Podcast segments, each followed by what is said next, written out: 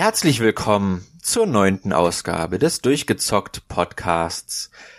Heute gehen wir rüber in die Staaten, wo der technologische Fortschritt so weit gekommen ist, dass Androiden unseren Alltag begleiten. Genau gesagt geht es nach Detroit in die Stadt, in die uns Thomas heute entführen will. Hallo Thomas. Hallo Maurice und hallo liebe Hörer. Herzlich willkommen zum Durchgezockt Podcast. Ja, das ist Quantic Dreams neuester Streich, den Machern von Beyond Two Souls und Heavy Rain. Und das ist bereits ausschlaggebend dafür, dass man hier ein narrativ sehr starkes, spielerisch vielleicht etwas zurückgeschraubteres Spiel erwarten kann. Und heute sieht es so aus, dass ich das Spiel noch nicht angefasst habe, aber durchaus Interesse daran habe, da Heavy Rain und Beyond zumindest in meiner Erinnerung zumindest recht interessant waren. Und da würde ich mich gerne auch vom neuesten David Cage Streich mal überraschen lassen, was da so zu bieten hat. Aber du wirst uns heute auf jeden Fall ein paar Basics geben, was genau das Spiel auszeichnet, und natürlich auch deine Meinung, wie dir das Spiel gefallen hat. Ja, gerne. Und da die Voraussetzungen so sind, wie du gerade geschildert hast, heißt das auch für euch, liebe Hörer, dass ihr nicht mit großen Spoilern rechnen müsst, sondern dass ich versuchen werde, das Ganze eher abstrakt zu beschreiben, weil ich weder euch noch den Maurice den Spaß am Spiel wegnehmen möchte. Denn wie es bei einem Storyspiel ist, lebt das Ganze von der Story. Ich glaube, wer grundsätzlich Computerspiele orientiert ist, der wird sicher das ein oder andere in den letzten Monaten zu dem Titel schon gehört haben, und auf dem Niveau werde ich auch zum Spiel berichten, aber eben nicht darüber hinaus und keine Story-Kniffe, Wendungen oder ähnliches. Also da keine Sorge, könnt ihr ganz ohne Angst hören den Podcast. Ja, du hast das Spiel gerade schon so ein bisschen eingeordnet, Maurice. Das ist eben jetzt der mittlerweile, wenn man so will, von den neueren Spielen, dritte Teil oder das dritte Spiel von David Cage, von dem ich gestern übrigens zum ersten Mal gehört habe, dass der gar nicht David Cage heißt, sondern dass das ein anonymer Franzose ist, der sich einfach David Cage genannt hat. Was für eine Frechheit, oder? Wusstest du das? Künstlernamen sind in Ordnung. Ja, das ist völlig legitim, meiner Meinung nach. Ja, das stimmt. Aber ich hätte irgendwie gedacht, der wäre Engländer oder irgendwas bei dem Namen, aber es ist ein Franzose. Was das Spiel aber dadurch auch irgendwo aus europäischer Sicht so ein bisschen zeichnet, das ist vielleicht für die Gesamtstory ganz interessant, weil das Spiel eben ja, wie der Name schon sagt, in Detroit spielt. Damit quasi auch vom Entwicklerteam her eine etwas europäische Sicht auf die Staaten und auch auf Detroit wirft, was man an bestimmten Aspekten, da kommen wir gleich auch noch ein bisschen zu, vielleicht auch merkt. Es gibt, wie gesagt, im Geiste zwei Vorgängerspiele mindestens, nämlich Heavy Rain und Beyond Two Souls. Wer die gespielt hat, weiß, was einen hier erwarten wird bei Detroit Become Human, denn so, ich sag mal, grundlegend am Gameplay hat sich hier nicht allzu viel geändert. Es ist auch hier bei dem Spiel, und dann würde ich sagen, starten wir einfach mal mit dem Gameplay, so dass das Spiel einen ganz, ganz starken narrativen Ansatz hat. Das heißt, die Story steht wirklich zu 100% im Vordergrund. Irgendwelche fordernden Hüpfpassagen oder ähnliches gibt es nicht zu erledigen. Wie in den Vorgängerspielen auch schon bekannt, hat man in der Regel Spielereien mit den Sticks. Das heißt, wenn man irgendwelche Gerätschaften bedienen will im Spiel, Türen öffnen, Kühlschrank aufmachen, Schublade ziehen, dann mag es sein, dass man entweder das Ganze durch eine Stickbewegung macht. Das kann dann sowas Kombiniertes sein wie ein Viertelkreis, ein Halbkreis und dann den Stick in eine bestimmte Richtung drücken. Das soll so ein bisschen das simulieren, wie man vielleicht auch gefühlt so eine Türklinke runterdrückt. Auf der anderen Seite gibt es auch bestimmte Dinge im Spiel, die ganz klassisch durch die Tasten des PlayStation Pads ausgelöst werden. Und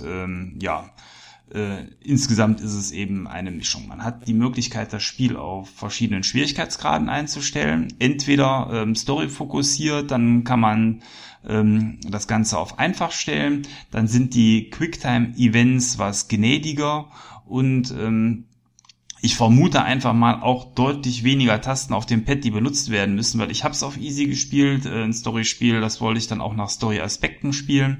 Und da ich hauptsächlich ja, wie ihr wisst, auf der Xbox zu Hause bin, habe ich immer noch das Problem, dass ich 3 Sekunden immer zu lang überlegen muss, ob Dreieck jetzt oben oder unten ist oder links oder rechts. Und das gleiche gilt auch für die anderen Symbole, wo ich auf der Xbox quasi im Schlaf das Ganze drücken kann, fällt es mir hier immer schwer.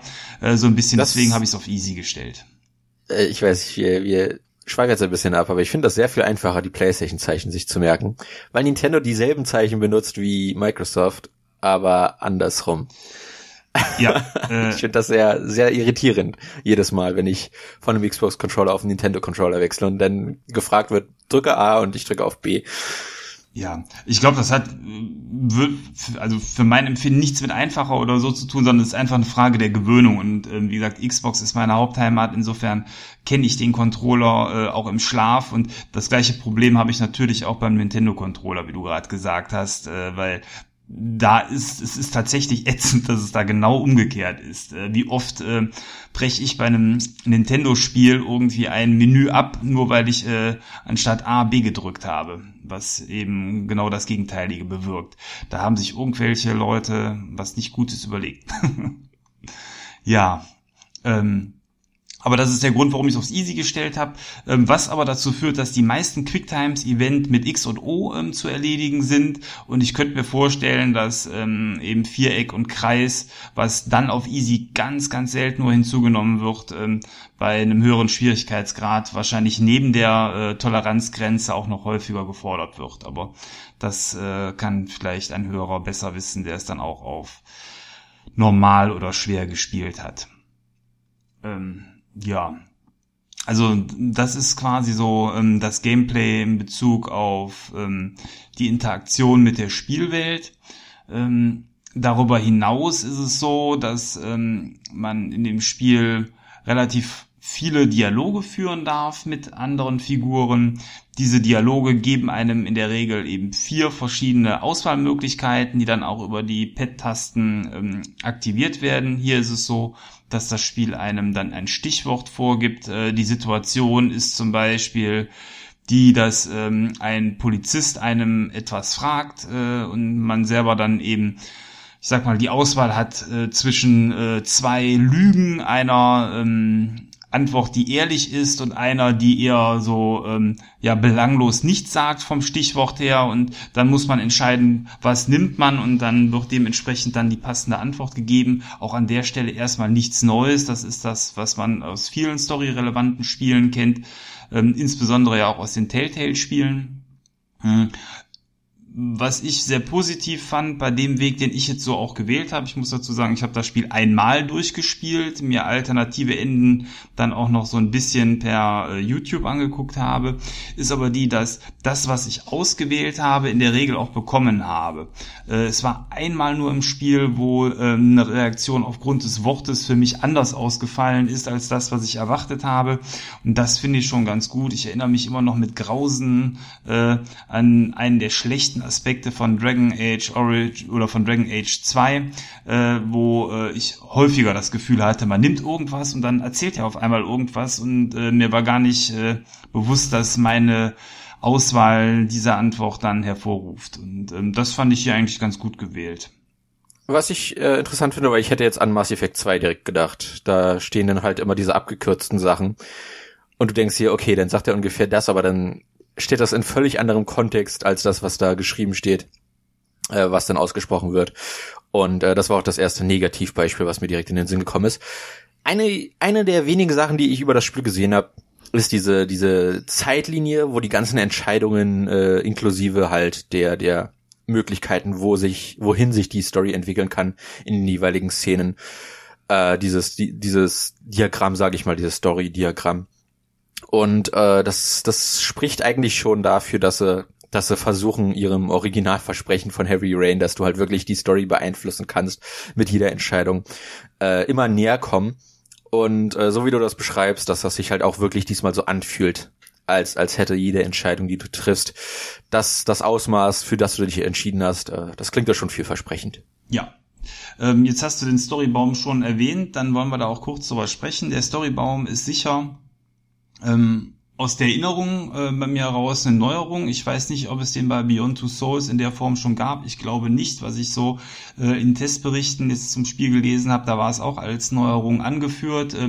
Insofern, wenn dem nicht ganz so ist, übt Nachsicht. Aber Fakt ist, bei dem Spiel gibt es immer am Ende von einem Sinnabschnitt,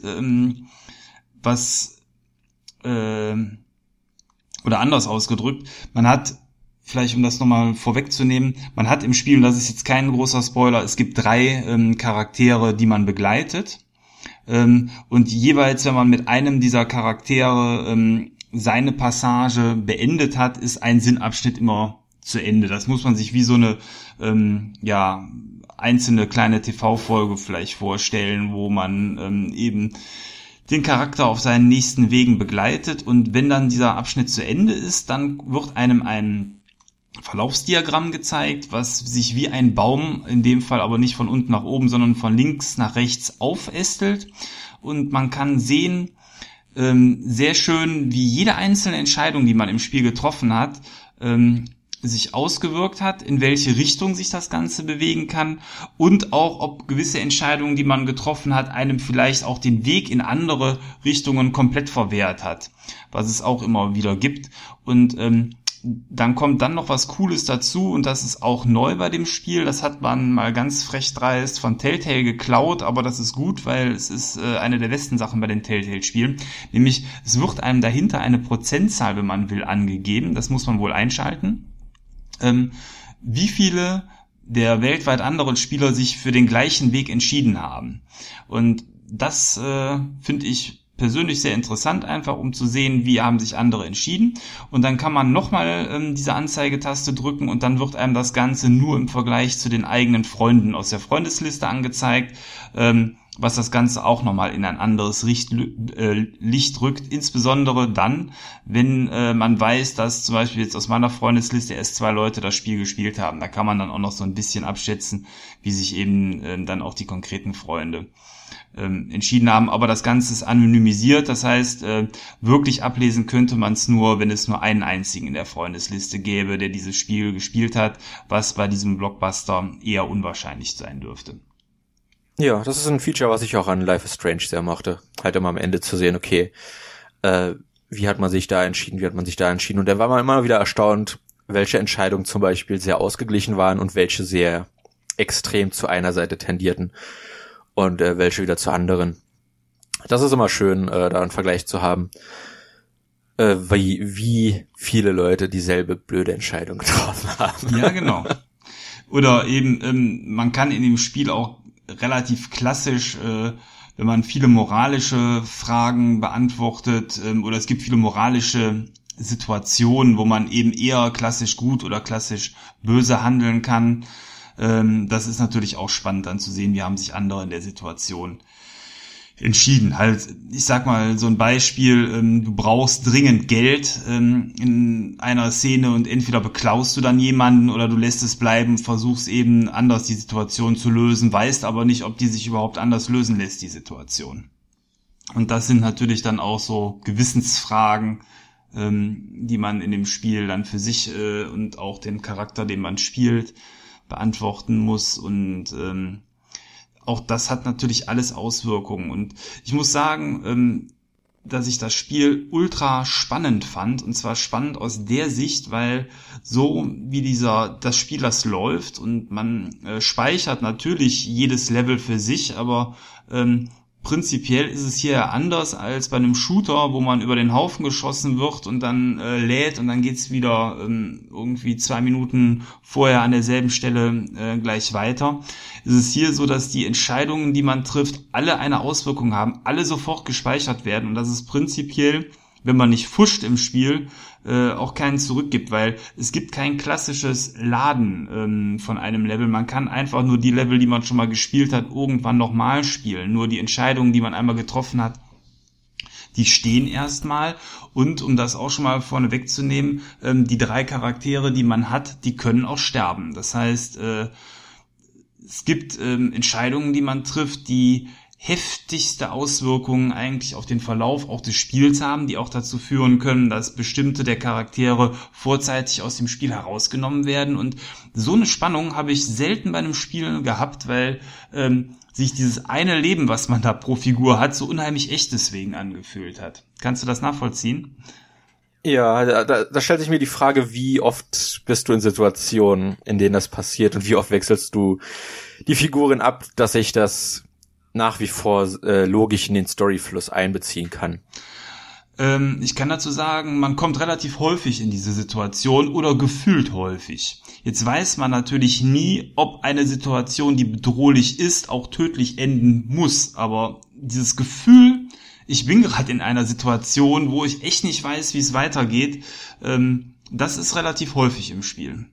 Jetzt nicht so viel, dass man sagt, das wird, sag ich mal, inflationär verwendet und nutzt sich ab, das auf keinen Fall, aber es ist trotzdem so, insbesondere mit bestimmten der Charakteren, weil wir haben 3 Charaktere im Spiel, die auch unterschiedliche Aufgaben erfüllen, um es da einfach mal auch ganz grob zu umreißen. Es ist einmal eher eine Familienmutti, die man quasi so ein bisschen begleitet im Spiel, dann einen Geheimagenten und das dritte, wie soll ich das bezeichnen?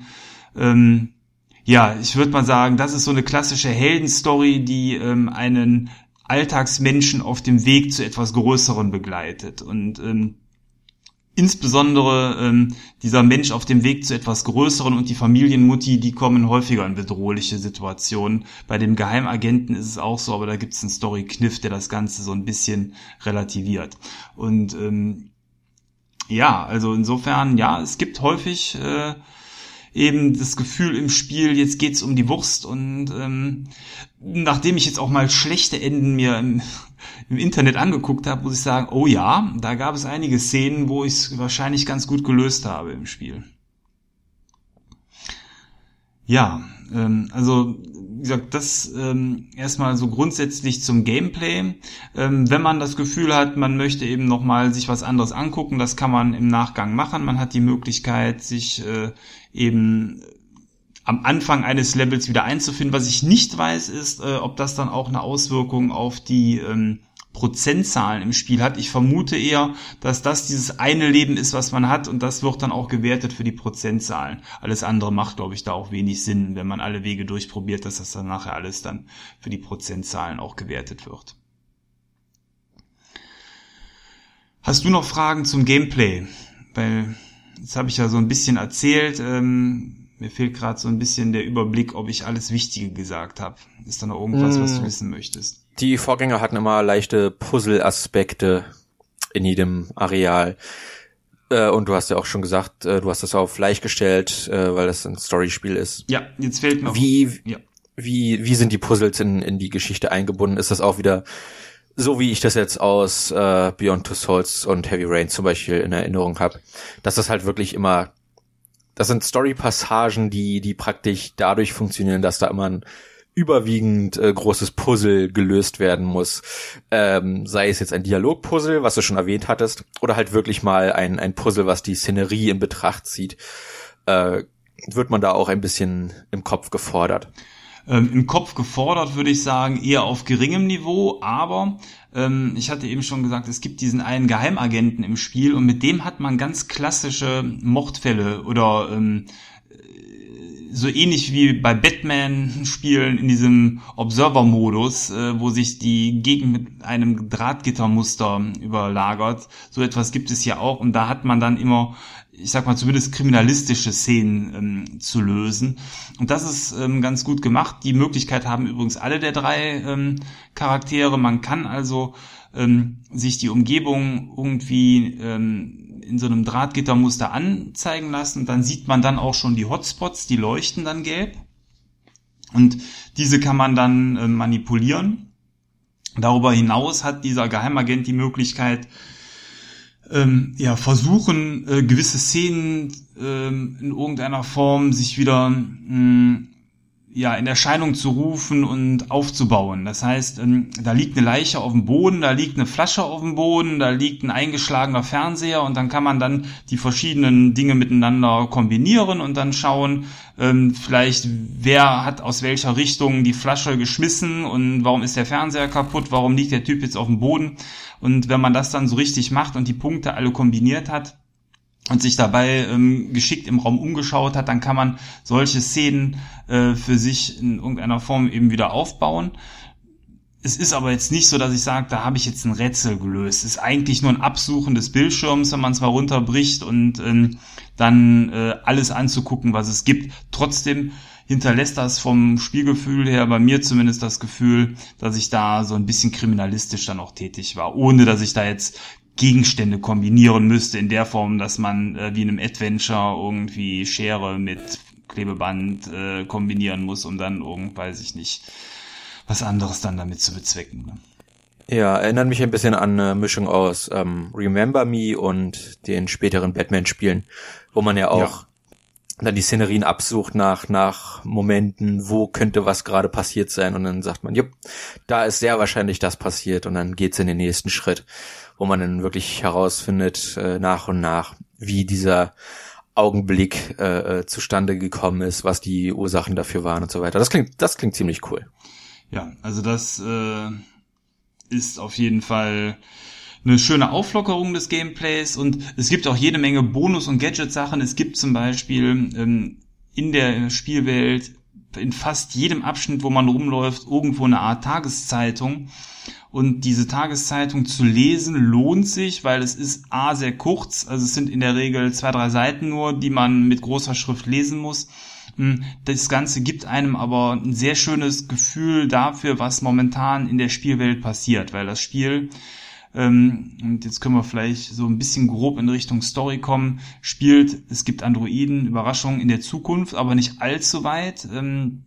Ich habe mir jetzt die Jahreszahl nicht aufgeschrieben, ich meine, das war irgendwie 2048 oder irgendwie sowas, also so grob eben 20, 30 Jahre in der Zukunft, wo das Ganze spielt, und diese Zeitungsartikel geben einem ein Gefühl, wie stehen die Nationen zueinander, wo steht Europa, wo steht Russland, wo steht Asien, wo stehen die USA.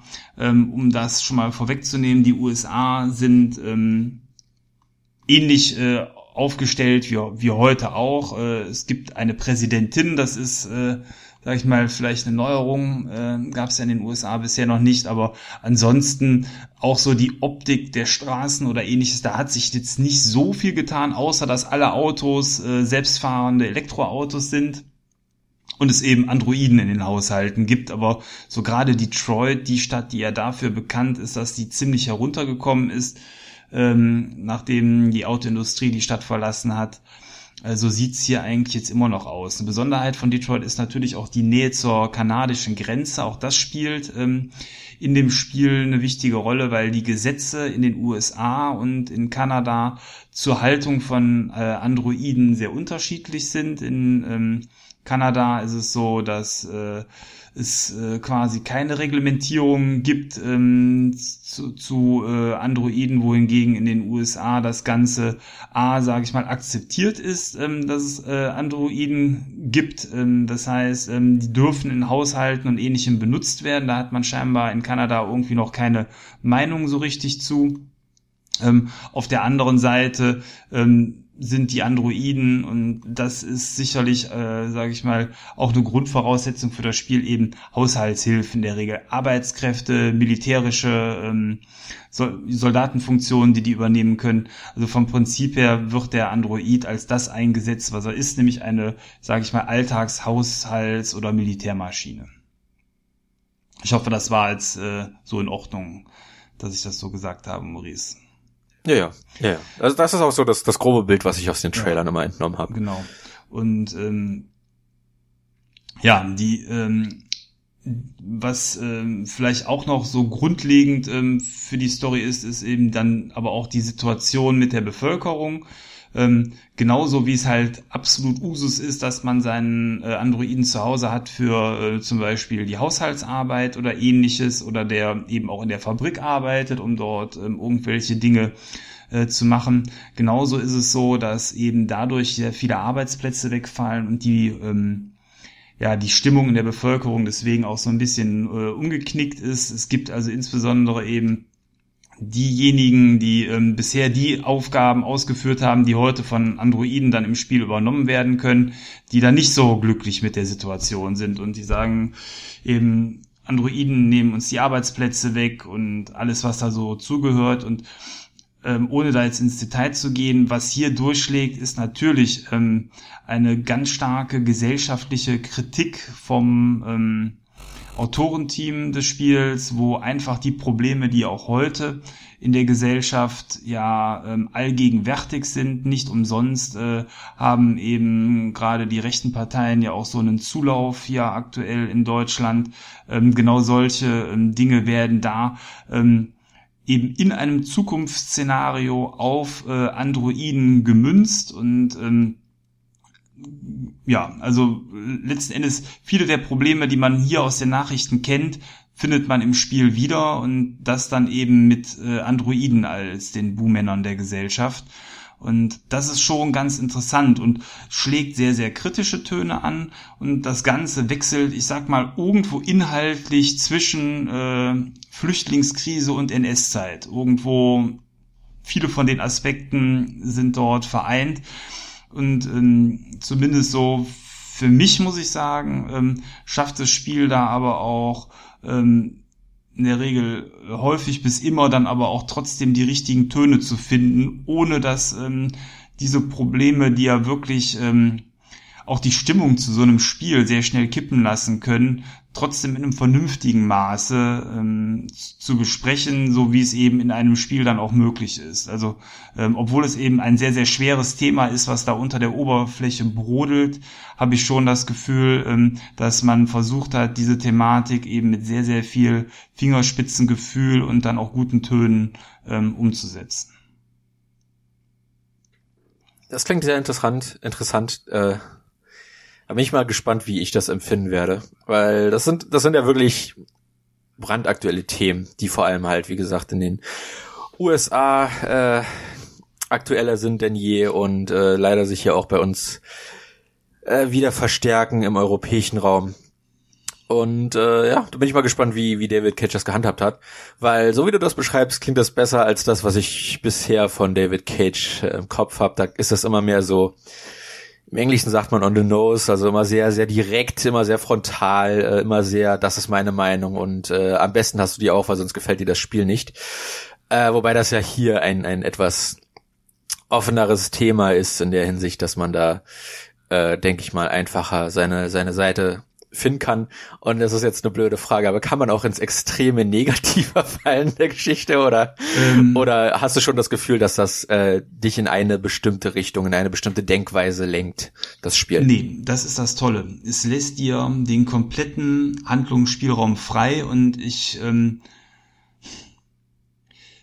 es ist jetzt schwer, dazu was zu sagen, ohne auch nur oberflächlich da ins Story-Detail zu gehen, aber du hast eigentlich, ich glaube, die Möglichkeit ist wirklich gegeben, immer die Möglichkeit, dich so zu entscheiden, wie du willst, aus freien Dingen. Das heißt, du kannst, um es mal ganz grob zu umreißen, du kannst freundschaftlich bis pazifistisch unterwegs sein in dem Spiel, bis hin zu aggressiv oder bestimmend und das Spiel lässt dir den freien Raum, wird dir aber auch die Konsequenzen aufzeigen für das, was du tust, was aber, ich glaube, nicht bewertend ist. Das heißt, in dem Moment, wo man eben aggressiver im Spiel auftritt, dann wird sicherlich deine Umwelt anders auf dich reagieren, als es der Fall ist, wenn du friedlich und freundlich bist. Aber ich glaube, es verhält sich so, nach dem, was ich gesehen habe, wie gesagt, ich habe nur einen Weg gespielt, aber dann trotzdem zu einem gewissen Teil auch so, wie man es erwartet. Also ist nicht, wenn du jetzt immer pazifistisch spielen würdest, ist das nicht immer der beste Ausweg. Weil sonst wäre es schon sehr eintönig. Nee, glaube ich nicht. Also den Weg, den Eindruck hatte ich nicht. Wobei, um es einfach mal zu sagen, von allen Möglichkeiten, die es im Spiel gibt, ich habe mich eher für den, was heißt eher, sondern ich habe mich konsequent für den freundlichen Weg entschieden. Ich weiß aber von 3 anderen, die es gespielt haben, die irgendwann zu einem gewissen Zeitpunkt dann auch andere Wege beschritten haben, und auch die haben ein Ende erreicht, was zufriedenstellend war, was passend zu der Situation war, was aber eben anders ausgefallen war als meins. Und das fand ich schon wirklich erstaunlich, nachdem man sich mit den Leuten mal unterhalten hat, nachdem das Spiel fertig war, was ich übrigens auch als sehr, sehr große Stärke des Spiels ansehe. Also jeder, der es gespielt hat, muss sich danach mal mit anderen unterhalten, die es ebenfalls gespielt haben, weil es toll ist, diese Nuancen, die einem das Spiel bietet, abzugleichen mit den anderen. Also man kann sich da super auch über das Spiel unterhalten, wenn man zumindest danach offen ist, sich dann für die anderen Wege teilweise spoilern zu lassen, wenn man es dann nicht nochmal 8-mal spielen will. Was übrigens möglich wäre. Also das Spiel gibt's her. Also ich habe jetzt für einen Durchlauf des Spiels so circa, ich schätze jetzt einfach mal 12 Stunden oder so gebraucht. Und man könnte es sicherlich nochmal, wenn man dann den anderen extremen Weg einschlägt, sicherlich nochmal neu spielen und wird ganz andere Dinge sehen, weil die YouTube-Videos, die ich zu anderen Situationen gesehen habe, haben einem dann auch ganz andere Szenarien gezeigt. Okay, das ist gut, weil bisher war das ja immer etwas mehr in Richtung Illusion, dass man sich einbildet, was Großes gemacht zu haben, und im Endeffekt ändert das nur die Tendenz zu einer von 3 Zwischensequenzen am Ende. Und das klingt auch schon eher so, als hätten deine Entscheidungen wirklich hier Macht über das, was letzten Endes in der Geschichte passieren wird. Also man hat auch häufig Situationen, wo man andere Figuren im Spiel übervorteilen kann, ausnutzen kann, opfern kann oder auch sich eben freundlich verhalten kann. Und je nachdem, wie man sich verhält, so werden die Wege kreuzen sich dann auch manchmal eben noch ein zweites Mal. So wird sich dann die Figur zu einem auch verhalten. Aber auch da kann man nicht immer absehen, ob das, was man macht, eine gute oder schlechte Auswirkung hat. Einfaches Beispiel, man opfert eine Figur und lässt die sterben, dann mag es durchaus sein, dass diese Figur später im Verlauf des Spiels einem fehlt, weil die hätte einem in einer anderen Situation helfen können. Gleiche Situation, man lässt so eine Figur am Leben, dann haut die einen später aber in die Pfanne, weil sie nochmal auftaucht. Also beides gibt es. Also es ist jetzt nicht so, dass man sagt, ich bin jetzt immer lieb und helfe allem, dass das immer gut ist. Also auch genau das ist, was ich vorhin meinte, dass das, selbst wenn du mal eine gute Entscheidung triffst von dir aus, dass das trotzdem auch negative Konsequenzen mit sich ziehen kann. Dass es nicht diese eine perfekte Route gibt. Das finde ich cool. Ja. Das finde ich sehr cool. Und zu den Charakteren, die meisten oder die 3 Hauptcharaktere haben alle gewisse Partnercharaktere, mit denen die besonders häufig agieren. Zu denen gibt es dann auch so ein Stimmungsbarometer. Das wird jetzt nicht groß in Punkten gemessen, so dass ich sagen kann, hier meine Stimmung zwischen Kara und Alice liegt bei 60%, oder zumindest habe ich nicht gefunden, wo man sowas abfragen kann, aber man kriegt immer schon mit, wo man dort steht zu den anderen Figuren, weil die sich dann auch anders verhalten. Und ich muss sagen, was mir sehr viel Spaß gemacht hat, war, dass man diese 3 Figuren auch ganz unterschiedlich eben spielen kann. Und ich habe da so eine Art Rollenspiel draus betrieben. Das heißt, ich habe mir immer überlegt, wie würde die Figur in der Szene agieren. Also ich habe weniger so gespielt, wie ich das für richtig erachte, sondern ich habe mich eben, fand ich, innerhalb der Rolle der Figur verhalten, was dazu dann auch geführt hat, dass einer von meinen 3 eher so ein Ekelpaket war, wohingegen die anderen beiden eher nett waren. Weil ich fand, das passte zu den Figuren einfach besser. Das hat mir zumindest dann im Verlauf des Spiels auch sehr viel Spaß gemacht, die Entscheidungen auf die Art und Weise zu fällen. Und irgendwann kreuzen sich auch die Wege der Figuren. Das ist sicherlich jetzt auch kein großes Geheimnis. Das war in den anderen David Cage-Spielen ja genauso. Und dann ist das Coole, dass du teilweise die Szenen mit der einen und mit der anderen Figur beeinflusst. Und wenn man es dann so macht wie ich, dass man die eben charakterlich unterschiedlich spielt, dann kann das sogar zur Folge haben, dass du gegeneinander Also quasi ich selber spiele gegen mich selber mit unterschiedlichen Figuren aus deren jeweiligen Sichtweisen spielt. Und das fand ich ganz großes Kino. Ja. Ja, also so viel, so ganz grob zu dem, was einem storymäßig erwartet. Wie gesagt, alles andere schaut euch selber an, da will ich auch gar nicht sagen. Ich selber bin auch unvoreingenommen an das Spiel herangegangen. Und ich glaube, je mehr man da weiß, desto mehr schmälert das dann auch den Spielspaß. Deswegen soll es das dann an der Stelle auch zum Storyverlauf gewesen sein. Ja, wie ist der Spielspaß? Der Spielspaß war für mich auf wirklich sehr, sehr hohem Niveau, wenn man gerne storyrelevante Spiele mag, wenn man Telltale-Spiele mag. Ich behaupte mal, es gibt momentan in der Richtung mit Life is Strange kein besseres. Das Spiel hier sticht Life is Strange aber ganz klar nochmal durch die Grafik aus. Ob einem die Story besser gefällt bei dem Spiel, mag zu einem gewissen Anteil Geschmackssache sein. Ich selber würde Life is Strange an der Stelle einen leichten Vorteil geben, zumal Life is Strange mir an gewissen Stellen noch ein bisschen logischer vorkam.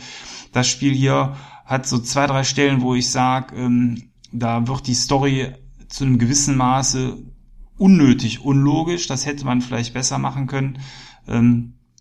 Aber so insgesamt ist es auf jeden Fall für mich das beste David Cage-Spiel. Da kommt Beyond Two Souls nicht ran und Heavy Rain, was kurioserweise die meisten anderen besser fanden, für mich erst recht nicht, wobei es spielerisch mehr in Richtung Heavy Rain geht, weil das ja auch diesen Detektiv im Vordergrund hatte und das Spiel hier fühlt sich auch eher zu einem gewissen Grad auch wie ein Detektivspiel an. Ja, ist es 60 € wert? Ist eine gute Frage. Ich habe es mir mit meinem Bruder geteilt. Insofern hat es mich effektiv quasi jetzt nur 30 € gekostet. Schwierige Entscheidung. Jeder Kinobesuch mit 2 Stunden kostet mittlerweile 12 bis 14 €. Ich glaube, dass das auch zu 60 € vom Unterhaltungswert her sein Geld wert ist. Trotzdem würde ich vielleicht empfehlen, das Spiel im ersten Sale für 40, 45 € zu kaufen. Oder, so wie ich es mache, einfach mit jemand anderem teilen, ausleihen, weil man wird sicherlich, wenn man es dann einmal gespielt hat oder vielleicht auch zweimal danach, dann auch nicht mehr anfassen. Andererseits, ein Gears of War, wenn man da eher die Story spielt, ist auch nach 8 Stunden zu Ende. Also ich glaube, das ist wie immer die Entscheidungsfrage, die man für sich selber fällen muss. Ja, ich warte auf einen Sale. Vernünftig. Ich habe Beyond Two Souls, fand ich nicht so gut. Ich habe es in Erinnerung besser im Kopf, als während ich es tatsächlich gespielt hatte. Aber ich warte da lieber noch ein bisschen ab, bis das im Preis fällt. Da gibt es aktuell viel interessantere Titel, die mich interessieren. Aber das soll nicht heißen, dass ich überhaupt kein Interesse an Detroit hätte. Ganz im Gegenteil. Ich bin jetzt nicht der größte David Cage-Fan, aber ich find's großartig, was er halt macht, dass er sein eigenes Ding durchzieht nach wie vor. Und dass er sich halt seiner Linie treu bleibt. Zu sagen, ich will versuchen, dieses Medium so zu gestalten, dass es halt Geschichten erzählt, wie ich es im Kopf habe. Wie dass jeder Spieler sie selbst gestalten kann. Und wie du es schon beschrieben hast mit dem Story-Diagramm, ja, dass du da verschiedene Wege gehen kannst, das zeigt ja schon, dass wir technisch und von der Konzeption her immer weiter in die Richtung kommen, wie David Cage sich das erhofft hat und uns immer unter die Nase gerieben hat, dass Heavy Rain und Beyond Two Souls das schon einem geboten hätten. Und ich glaube, wir kommen immer näher seiner Idee, wie ein Storyspiel funktionieren kann und sollte. Und da bin ich sehr gespannt drauf. Ich habe eine Frage noch.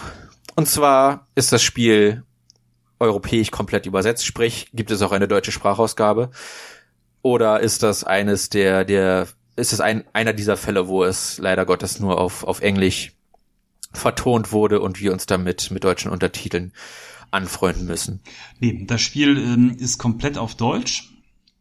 Ist auch, finde ich, sehr gut synchronisiert, hat also tolle Sprecher für die verschiedenen Rollen. Es gibt einen großen Unterschied zum Englischen, dass eine Begrifflichkeit im Spiel auf Deutsch anders gewählt ist von der Bedeutung her. Und zwar gibt es einen abfälligen Namen für diese Androiden, wenn Menschen abfällig quasi über die reden. Das ist auf Deutsch der Abweichler, auf Englisch der Deviant. Und die Begrifflichkeit ist da sehr unterschiedlich, weil Deviant ja eben auch entartet, eben Deviant Art, entartete Kunst und so weiter. Das rückt das Ganze, finde ich, von der Bedeutung her nochmal in eine andere Richtung als eben das deutsche Abweichler. Aber das ist wieder dieses, wie man so schön sagt, Nitpicking. Man sucht sich jetzt da irgendwelche Sachen raus. Also grundsätzlich ja, Deutsch ist gut. Trotzdem finde ich schade, dass einer der zentralen Begriffe des Spiels so komisch, nicht so griffig wie im Englischen übersetzt worden ist. Das ist schade. Aber ansonsten kann ich die deutsche Variante sehr, sehr empfehlen. Ich habe es auch komplett auf Deutsch gespielt. War mir aber beim Gucken der Videos direkt aufgefallen, dass dieser Begriff da so anders benutzt wird und das schon irgendwie nochmal ein ganz anderes, wie man so schön sagt, Geschmäckle bringt, ne? Wieso hätte man da nicht einfach entartet sagen können? Ich meine, das ergibt doch sofort im Kontext Sinn. Ja. Aber eben entartet trifft aber das andere nicht. Also Deviant heißt ja eben beides, ne? Also irgendwie, es ist ja auch der Abweichler irgendwo oder abweichend. Aber abweichend selber ist irgendwie, finde ich, nicht stark genug irgendwie. Ja, komisch. Also mir fällt jetzt auch kein besseres Wort ein, wobei ich auch kein Übersetzer bin. Aber irgendwo dieses Deviant fand ich direkt... man wusste, das ist irgendwie so griffig, ne? An der Stelle. Ja. Ich frage das, obwohl ich die beiden Vorgänger aus UK bestellt habe und die aus irgendeinem Grund nie die deutschen Sprachausgaben beinhaltet haben. Ach so. Ich habe die Vorgänger mal auf Englisch gespielt. Je nachdem, vielleicht finde ich ja Detroit auch in einem UK-Sale und dann muss ich wieder auf Englisch spielen. Ja. Wobei ich ich weiß nicht, wie gut du das rausgehört hast, aber hast du da durchaus Synchronsprecher erkannt aus Film und TV oder? Nee, habe ich jetzt nicht erkannt. Wobei ich zumindest sagen kann, dass natürlich im Englischen namhafte Schauspieler mitspielen. Und das ist auch sicherlich ein Highlight des Spiels. Also zum einen den meisten vielleicht aus Lost oder aus Highlander bekannt, dieser Corgan O'Connor, zumindest bei Highlander, dieser Gegenspieler des Highlanders, der spielt eine der Hauptrollen, der spielt nämlich so einen versifften Cop in dem Spiel, den werden die meisten erkennen. Und es gibt im Spiel einen Schauspieler, den auch viele kennen dürften, aus Alien oder aus der Fernsehserie Millennium, dieser Android Bishop aus Alien, den kennst du bestimmt auch. Ja. Ne, der spielt einen alten Mann in dem Spiel. Aber auch die anderen Figuren werden eben von Schauspielern gespielt und auch gesprochen. Und die Figuren sind, das sieht man auch, eben diesen Schauspielern ziemlich gut nachempfunden.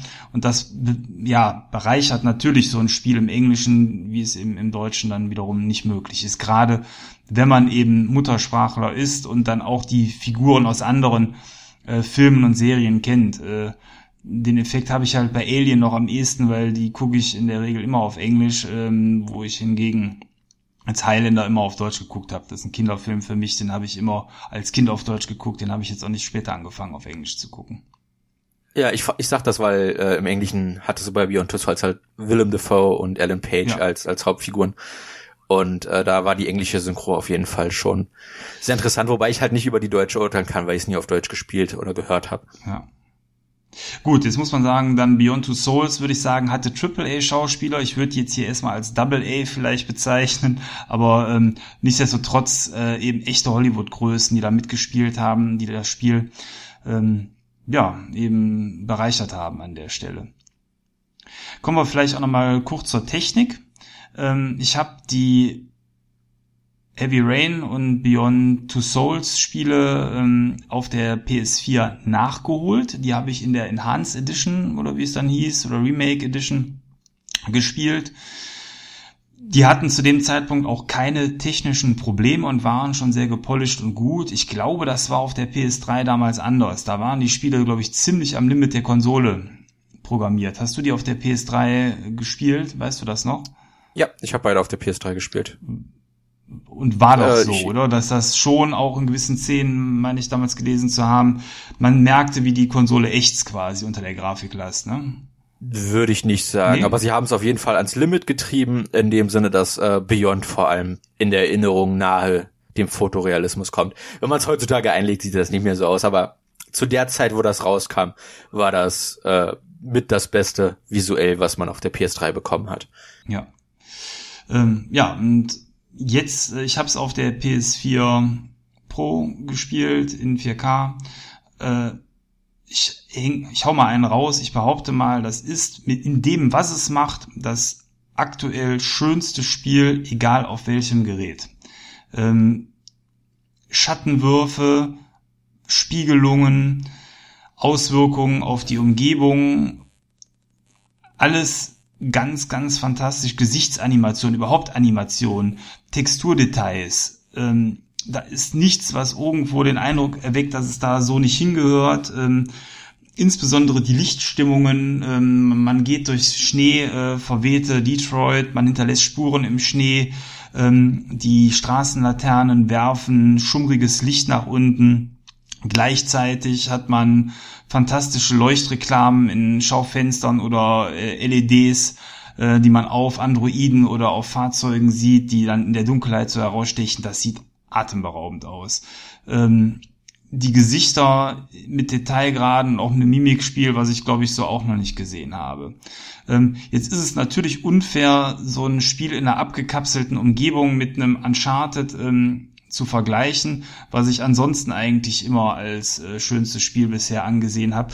Wahrscheinlich sind die irgendwo ebenbürtig in dem, was sie machen jeweils, aber grundsätzlich, also ein schöneres Spiel habe ich so bisher noch nicht gesehen. Das schlägt einfach alles von der Optik her. Und das in der Regel zu 100% auf der Pro ruckelfrei, alles geschmeidig, überhaupt große Ladesequenzen, außer am Anfang einmal, gibt es nicht. Man hat also in ganz, ganz wenigen Szenen mal so einen Mikroruckler, wo man merkt, okay, da wird, glaube ich, gerade ein Areal nachgeladen, aber ganz, ganz saubere Technik. Der Controller gibt in passenden Momenten Geräusche von sich, was ich immer ganz nett finde, weil das so die Illusion, da passiert gerade was mitten im Raum, noch erhöht, wenn so ein Telefon klingelt oder irgendwie sowas. Solche Geräusche kommen da schon mal.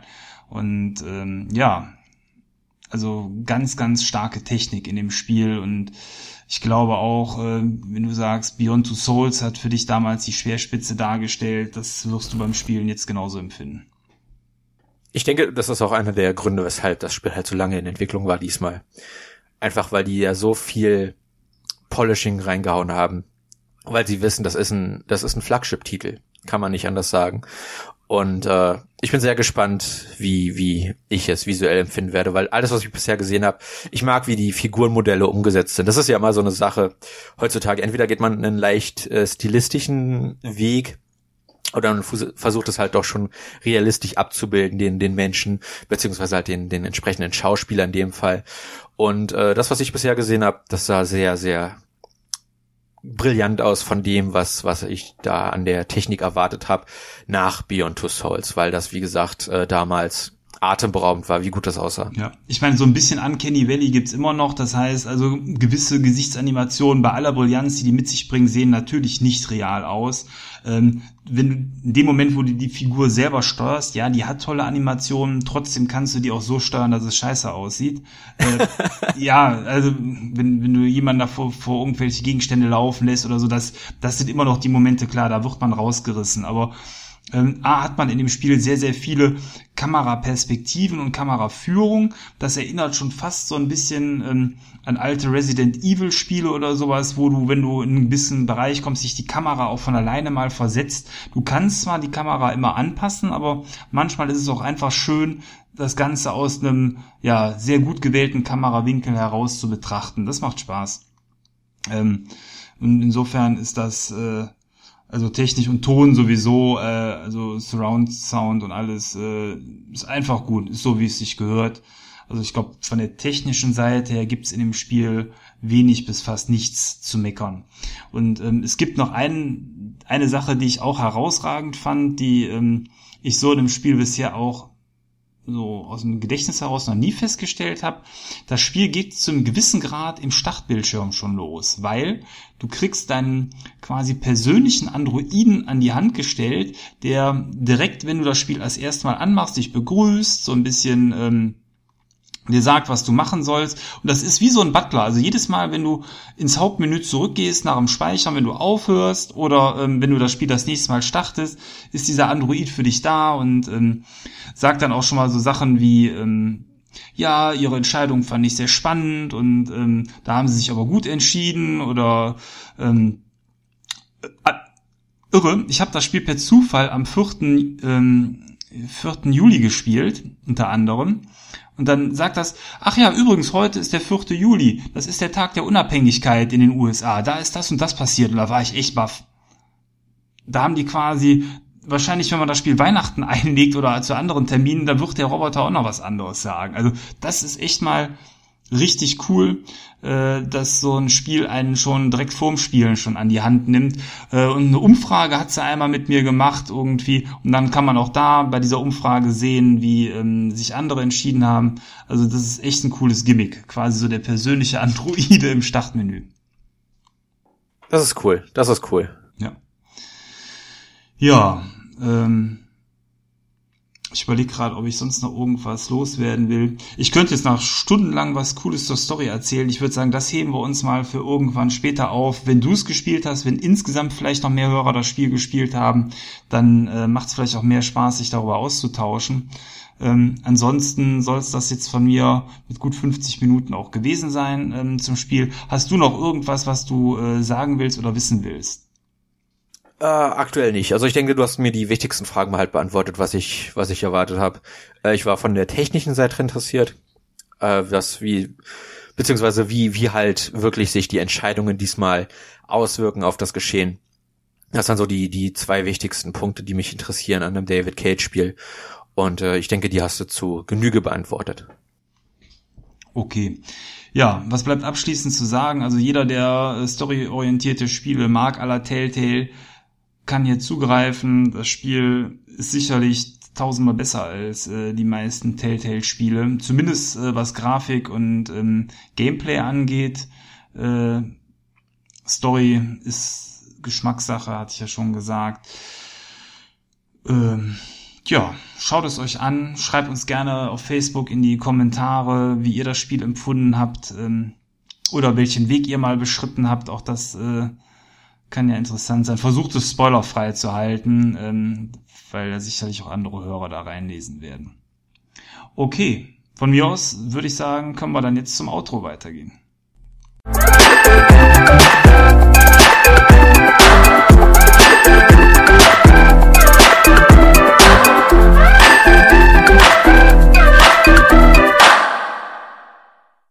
So, da sind wir wieder.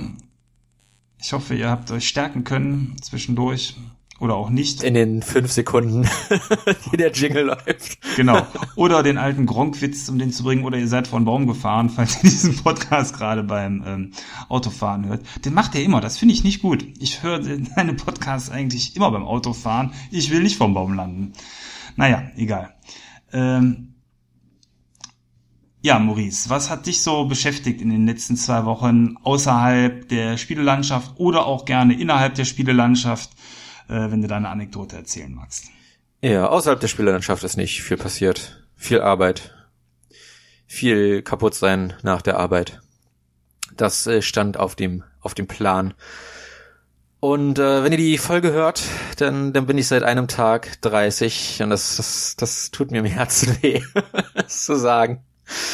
Ja, aber gut, kommen wir zu fröhlicheren Sachen, wobei das auch nicht super toll war. Ich habe die letzten Tage Senran Kagura Peach Beach Splash auf der PS4 gespielt. Das kam letztes Jahr raus. Ich habe es seitdem mal angefangen gehabt zu spielen und dann ist letztes Jahr Ende meine PS4-Festplatte gecrashed und ich habe alle Spielstände verloren und hatte keinen Bock, das alles nochmal nachzuholen. Das habe ich jetzt endlich in Angriff genommen, weil der nächste Teil vor der Türe steht. Der soll noch diesen Sommer erscheinen. Und da wollte ich diesen Teil endlich durchgespielt haben. Die Story ist ganz okay. Man muss sich vorstellen, das ist ein Third-Person-Arena-Shooter, allerdings mit Wasserpistolen. und jungen Schulmädchen, die sich die Bikinis vom Leib abschießen. Und ja, das ist so tiefgründig, wie es klingt, aber es ist überraschend spaßig, weil man nämlich mit diesem Wassertank, den man jeweils hat, auch einen Jetpack befeuern kann. Und das heißt, dass das ein Third-Person-Shooter ist, der auch in die Vertikale geht und man da halt wirklich abwägen muss, benutze ich jetzt meine Munition für den Flug, um besser ausweichen zu können, oder will ich gerade lieber mehr ballern, um mehr Schaden auszuteilen? Das gibt eine ziemlich interessante Balance, die das Spiel da schafft. Und man hat verschiedene Sammelkarten, die man leveln kann. Man hat verschiedene Waffentypen, die man leveln kann. Und das macht das Spiel sehr viel abwechslungsreicher, als es auf den ersten Blick scheinen mag. Aber das macht es halt auch so verdammt ärgerlich, das Spiel, weil das unbalanciert ist, weil es davon ausgeht, dass du in späteren Passagen tausende Karten hast. Und diese Karten gibt's natürlich passenderweise auch gegen Echtgeld zu kaufen. Und ich finde sowas absolut widerlich. Und nachdem ich die Story durch hatte, habe ich mich an den optionalen Content gewagt, den ich bis heute nicht durch habe, weil das halt einfach unnötig schwer ist. Senran Kagura ist immer eine Spieleserie, wo du für 60 Euro ein Spiel bekommst mit einer langen Hauptstory und massig Side-Stories und zusätzlichen Optionen und so weiter. Und da habe ich dann immer gerne das Geld für den DLC ausgegeben, weil das Grundspiel schon so vollgepackt war. Das ist das erste Senran Kagura-Spiel, wo ich das Gefühl hatte, das ist voll auf den Mobile-Markt ausgelegt. Das ist so. Ich muss mal eben was zwischenfragen. Ist das dieses Skandalspiel, was ursprünglich gar nicht herauskommen sollte oder was schwer zu bekommen ist? Irgendwas hatte ich da mal gelesen, wo du sagst, hier Bikinis runterschießen. Nicht, dass ich wüsste, nein. Okay, aber es hat es aus irgendeinem Grund zu uns geschafft, das Spiel. Okay, dann ja, was er macht. Dann weiter. Und das ist halt das erste Spiel in der Reihe, wo du extrem wenig Content bekommst, wo du für das Erhalten von Kartenpacks, in 10 Stück sind da jeweils drinne, massig grinden musst. Oder du machst es dir halt einfach, indem du den ganzen Scheiß kaufst mit echtem Geld. Und ich hoffe, das ist ein Trend, den die Serie nicht nochmal versucht, weil das hat mir das Spiel irgendwo auch ruiniert. Ich fand die Story gut, die setzt den nächsten Teil sehr, sehr gut auf. Es ist praktisch der Aufhänger fürs Finale der Hauptstory. Und dafür ist es geil, die Story zu spielen. Aber die Story dauert halt wirklich nur 5-6 Stunden. Und das in einer Reihe, wo die Story normalerweise 20-30 Stunden lang sein kann, weil es so viel zu erzählen und so viele Missionen zu erledigen gibt. Und hier bist du halt, manche Missionen gehen nur 30 Sekunden. Und dann fragst du dich, wieso ist das, wie ist das in derselben Franchise, die vorher immer mit Content geglänzt hat, hier drinne, und stattdessen fragt man mich nach Echtgeld, um Fortschritt zu machen. Das ist das, was dann im Nachgang einen bitteren Nachgeschmack hinterlassen hat. Ich will den optionalen Content trotzdem noch durchspielen, dass ich auch sagen kann, dieses Spiel durchgespielt zu haben der Reihe, um mich dann, wie gesagt, wenn der nächste Teil rauskommt, voll auf den konzentrieren zu können. Aber ja, das war alles. Ich warte jetzt noch auf Octopath Traveler und das ist vielleicht ein Thema in den nächsten 2-3 Ausgaben. Ja, genau. Das ist nämlich auch mein Thema. Weil wir haben es ja beide vorbestellt, da freuen wir uns auch schon furchtbar drauf. Ich habe meins gestern zwar schon bekommen, konnte aber noch nicht reingucken. Ich glaube, du kriegst deins morgen. Wenn der Podcast raus ist, haben wir beide wahrscheinlich schon gut eine Woche reinspielen können. Die Demo habe ich gespielt, das ist ja 3 Stunden, wo man ins Spiel reinschnuppern kann, was einem dadurch einen sehr ungefälschten Eindruck eigentlich vom Anfang des Spiels gibt. Insofern, ja, ich bin da auch sehr froher Dinge. Ich hoffe, dass das Spiel mich am langen Ende nicht enttäuscht, weil ich nicht so der Riesentaktiker bin. Nicht, dass die Kämpfe mir nachher dann zu schwer werden aufgrund der Taktik, aber wir werden sehen. Das sind sicherlich Dinge, die wir zukünftig besprechen können. Ja, jetzt hatte ich eben eine Sache, die ich erzählen wollte, was gaming-mäßig da zwischen den beiden Podcasts gelaufen ist. Jetzt komme ich gerade nicht drauf. Jetzt hast du mich mit Octopath komplett aus dem Konzept gebracht, mein lieber Freund. Das machen die Octopaths so. Ja, genau.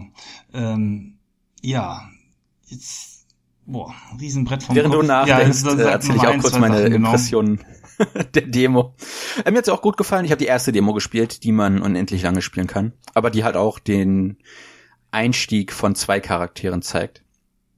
Von Primrose und Obelix Orbe, ja, dem anderen Typ aus der Demo. Obelix. Und mir hat's auch sehr gut gefallen. Das Einzige, wo ich jetzt schon leichte Bedenken habe, ist, dass das Spiel etwas knackiger sein wird. Der erste Boss, den man mit Primrose bekämpft, der hat mich das erste Mal besiegt und das zweite Mal habe ich ihn nur mit einer rigorosen Taktik knapp mit 2-3 Energiepunkten übrig bezwingen können. Da hoffe ich, dass das mit weiteren Partymitgliedern, da ist man ja mit Primrose noch relativ alleine, es sei denn, man hat einen Typen rekrutiert, aber der bleibt halt auch nicht dauerhaft in der Party-Kampfbildschirm, dass das dann mit 4 Party-Membern in der Gruppe etwas einfacher wird, beziehungsweise etwas ausgeglichener vom Schwierigkeitsgrad. Ja, ansonsten über den Rest sprechen wir dann im richtigen Podcast. So, und ich weiß jetzt auch wieder, was ich erzählen wollte. Ich habe eine von Maurice, würde ich sagen, ungekrönten Lieblingsserien zwischen den beiden Podcasts zumindest mal per Demo ausprobieren können. Die Rede ist von Yakuza. War richtig, ne? Ja. Genau. Ich meine gerade, wie heißt die Serie? Da gibt's für Yakuza Kiwami 2 nämlich aktuell eine Demo auf dem PS4-Marktplatz und die habe ich dann mal heruntergeladen, endlich mal die Chance genutzt, in dieses Spiel hineinzuschnuppern. Und ich muss sagen, es hat mir gefallen. Die Neugierde ist geweckt worden, in eines der Spiele vielleicht am sinnvollsten dann Yakuza Kiwami 1 mal reinzuschauen, könnte ich mir vorstellen, weil es A günstiger ist und bestimmt B fast das gleiche macht wie der zweite Teil. Oder es sieht halt nur nicht so schön aus, weil das auf einer PS3-Engine noch läuft. Ah, okay, dann hat sich das erledigt. Dann gucke ich vielleicht doch besser, wenn in Yakuza Kiwami 2 rein, aber was mir auch gut gefallen hat an der Demo war, eben neben den Story-Aspekten und dem einfach Bestaunen der wirklich tollen Grafik in dieser japanischen Stadt, dass da so eine Art wie früher Streets of Rage, Straßenprügler ja auch mit drin steckt. Sicherlich Dinge, die du auch schon mal erzählt hast, aber wenn man es selber spielt, kriegt man doch nochmal ein ganz anderes Gefühl dafür, wie sich das so spielt. Und das ist das Problem der Yakuza-Fans. Weißt du, man kann nicht richtig erklären, wie toll das Spiel, wie dieser Spielfluss funktioniert. Das kann man nicht gut in Worte fassen. Aber wenn man es selber in der Hand hat, man läuft durch die Straße und so ein Arschloch rempelt einen an und fordert einem sofort zum Duell heraus und dem dann auf die Fresse zu geben, das ist so befriedigend. Ja, es macht Spaß. Vor allen Dingen, man kann die Umgebung mit einbeziehen, mal hier ein Fahrrad nehmen, da ein Straßenschild oder irgendwas oder vom Boden. Oder einer hat einen Knüppel fallen lassen, dann konnte ich den aufheben und den dann damit verhauen. Das war schon witzig. Also, irritierend für mich, und das finde ich nach wie vor nicht gut, ist, dass das Spiel komplett auf Japanisch ist. Nicht, weil es japanisch ist und ich das nicht gerne höre. Ganz im Gegenteil, ich mag die japanische Sprache sehr gerne hören. Aber ich finde, dass das Spiel sehr schöne Grafik hat. Und wenn ich dann unten währenddessen immer alles mitlesen muss, irritiert mich das. Dann ist meine Aufmerksamkeit sehr abgelenkt von dem, was ich ansonsten auf dem Bildschirm Schönes sehen könnte. Und wie gesagt, Grafik ist sehr hochwertig. Ich finde insbesondere auch die Porträtaufnahmen von den Figuren sehr, sehr gelungen. Gut, dummerweise habe ich danach eben Detroit gespielt, was dann nochmal gezeigt hat, wie es besser geht. Aber trotzdem ist es schon auf einem sehr, sehr hohen Niveau, finde ich, was die da zeigen. Insbesondere die Porträtansichten. Und hattest du auch das Gefühl, dass die Beleuchtung natürlich wirkte? Weil das ist halt wirklich der Punkt, der mir so an Yakuza 6 gefallen hat. Ich habe die Demo von Kiwami 2 auch gespielt. Die Beleuchtung wirkt nicht so videospielig. Ich weiß nicht genau, wie man das beschreiben soll. Geht in Richtung Raytracing-Grafik. Wird's nicht sein, weil das Gerät nicht kann. Aber so, dass das Raytracing-Grafik verspricht, macht es halt, ne? Ja, diese Wärme, die das Licht versprüht und diese Kälte, die dieses künstliche Licht versprüht, wie das übereinander blendet, das ist wirklich irre. Das sieht natürlich aus. Ein anderer Begriff fällt mir dazu nicht ein. Das sieht wirklich aus, als wäre das eine echte Lichtquelle, die man da sieht. Ja. Und das ist fantastisch, was sie da umgesetzt haben. Genau. Mich freut es natürlich sehr, dass du da reingeschaut hast und dass es dir vor allem gefallen hat. Denn das ist, wie gesagt, eine Reihe, die immer schwer zu verkaufen ist, wenn man da nicht selbst drinne ist irgendwie. Es ist schwer, jemandem zu sagen, kauf dir das Spiel, da sind 2 Stunden lange, also so lang sind die nicht, aber eine halbe Stunde manchmal Zwischensequenzen drin. Manchmal bist du nur am Rumlaufen und mit Leuten sprechen, aber dazwischen ist halt immer dieses offene Welt erkunden, in Geschäfte reingehen, essen, Leute verprügeln, ja, einkaufen gehen, in die Arcades gehen und da dann an wie heißt das, mit diesem Haken, wo man so Kuscheltiere aufsammeln kann und so. Ja, die Kralle. Die Kralle. die Kralle zu spielen. Ja, ich weiß nicht, wie das richtig heißt. Und das ist alles so toll, weil das dich in diese Welt einsaugt. Und dann sieht das halt auch noch in der neuen Engine so irre gut aus. Dass ich mich da einfach jedes Mal wieder neu verliebe, wenn ich das sehe. Und ich kann den Release von Kiwami 2 Ende August gar nicht erwarten. Ja. Das wird toll. Nachvollziehbar nach der Demo. Und als letzte Sache habe ich noch ein Spiel gespielt aus dem Microsoft Gaming Pass. Ist neu drin, kann ich empfehlen, da mal reinzuschauen, wenn ihr den Pass habt, oder auch vielleicht auch sogar zu kaufen, wenn ihr den nicht habt. Und zwar das Spiel Abzu, wenn ich es richtig ausspreche. Wird geschrieben wie ab zu Lidl oder ab zu Aldi. Nur zusammen. Ist ein Taucherfahrungsmusik. Schönes Gefühlspiel. Von den Journey-Machern, genau, ne? Es ist von zwei der Journey-Machern, die sich aus dem Team abgesetzt haben. Und wer Journey gespielt hat, weiß, was ihn hier erwartet.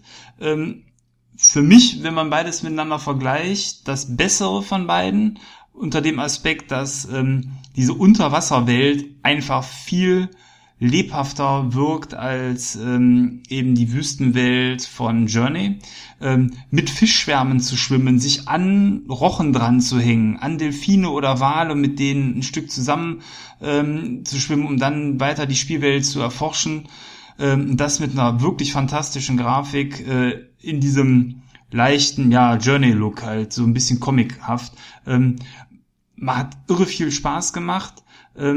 Einzig muss man natürlich auch sagen, dieser Multiplayer-Spaß, der bei Journey mit drin war, wo man irgendwann andere Figuren findet, das gab es da nicht. Es sei denn, das Spiel hat außer mir jetzt gerade keiner mehr gespielt. Das könnte natürlich auch sein, glaube ich aber beim Gaming Pass nicht. Da werden sicherlich einige nochmal reingeguckt haben. Ich denke, die Option gibt's da einfach nicht. Aber kann ich sehr empfehlen. Ist ein tolles Spiel. Wer Spiele wie Journey mag und auch den Style mag, sollte da mal reinschauen. Im Gaming Pass kostet es ja auch nichts. Und ich glaube, ansonsten war es irgendwie mit 15 Euro oder so angegeben. Die physikalische Edition kostet 20. Also ich denke mal, so 15 bis 20 ist realistisch. Also da muss ich sagen, wieder klar Kinobesuch im Vergleich. Aber ich glaube, ich war mit dem Spiel nach grob 3 Stunden durch. Ob es das einem dann wert ist, ist wieder so eine Frage. Das ist für mich eher wie Journey, das habe ich auch mal für 5 oder 7 Euro gekauft. Das ist da eher so die Grenze, wo ich sage, da kann man mal reingucken für den Preis, da ist man sicherlich gut unterhalten. Aber wert, Zeit zu investieren in das Spiel, ist es auf jeden Fall. Also das waren tolle 3 Stunden, hat irre Spaß gemacht. Hat das auch dieses Feature wie Journey, dass du da mit zufälligen Leuten weltweit verbunden wirst? Nee, das meinte ich gerade, dann habe ich mich vielleicht schlecht ausgedrückt. Also diese Online-Komponente fehlt da. Wenn es außer dem Zufall, dass es außer mir keiner mehr gespielt haben sollte, wenn es den dann nicht gibt. Dann habe ich falsch verstanden, ja. Genau, dann ist es so, dass es das einfach nicht gibt in dem Spiel. Weil das war, ich bin jetzt nicht der größte, ich bin jetzt nicht jemand, der Kunst versteht, der Journey sich gekauft hat, um Videospiele sind Kunst zu unterstreichen oder irgendwas. Aber eine der größten Erfahrungen, die ich jemals gemacht habe, war diesen finalen Akt in Journey zu erklimmen, wo man in einem Schneesturm ist und wirklich auf die Spitze des Berges zugeht und mit einem random NPC, also ich sage NPC, mit einem random Spieler irgendwo von woanders auf der Welt, diesen zusammen zu erklimmen und wir beide, ich sehe langsam, wie wir mit Schnee überdeckt werden und dann langsam zusammenbrechen und er fällt dann schon zusammen und ich laufe noch so 3 Schritte, ich drehe die Kamera nach hin und sage, scheiße, mein Kumpel, mit dem ich jetzt 5 Minuten vielleicht nur gespielt habe, aber das war so mitreißend, dieser Moment. Das ist schade, dass Abzu das wahrscheinlich nicht hat. Nee.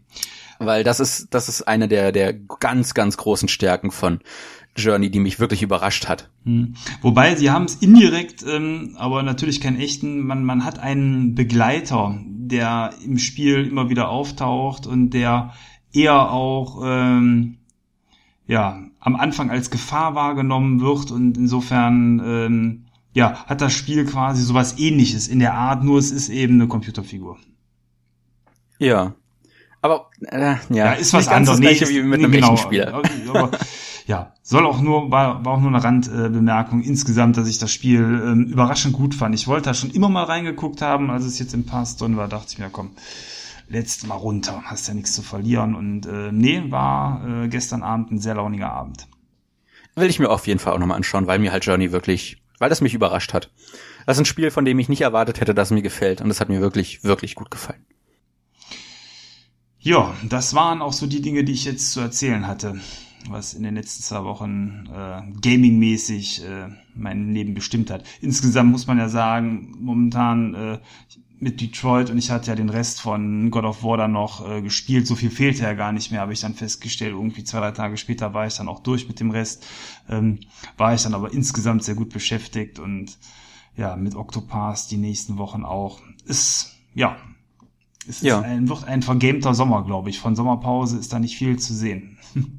Ja, ich bin nach wie vor noch am Überlegen. Das ist das erste Mal, dass ich nicht genau weiß, was wir als nächste Folge machen, weil ich halt nicht weiß, wie weit man in Octopath Traveler in 2 Wochen kommen kann, wie viel Zeit ich dafür habe und wie mir das Spiel halt zusagt im Großen und Ganzen. Eventuell muss ich da irgendwas zwischenschieben, aber das hat ja jetzt noch 2 Wochen Zeit. Muss ich mich nicht abhetzen. Nein, ganz bestimmt nicht. Na gut, dann würde ich sagen, beenden wir den Podcast für heute. Vielen Dank fürs Zuhören. Vielen Dank für eure Unterstützung sowieso. Wir freuen uns immer über Kommentare und Likes auf Facebook. Auch diesmal, wenn ihr was hinterlasst, seid euch gewiss, wir nehmen es wahr. Wenn ihr irgendwas reinschreibt, wir antworten gerne. Das gehört für uns zum Projekt auf jeden Fall mit dazu. Dann sage ich mal danke fürs Zuhören und ciao, bis bald, euer Thomas. Ja, danke auch für die 2 Zuhörer, die uns auf iTunes Bewertungen gegeben haben. Ich habe da jetzt gestern zufällig mal reingeschaut und ich bin doch sehr froh gewesen, da 2 schöne Texte gelesen haben zu dürfen. Und vielen Dank an euch beide. Wer den Podcast abonnieren will, wie gesagt, entweder über den Link auf Facebook direkt oder über iTunes. Das ist, glaube ich, der einfachste Weg, vor allem wenn man seine Podcasts viel auf dem Handy hört. Und dann würde ich sagen, hört man sich in 2 Wochen wieder mit der nächsten Folge zu Durchgezockt. Euer Maurice.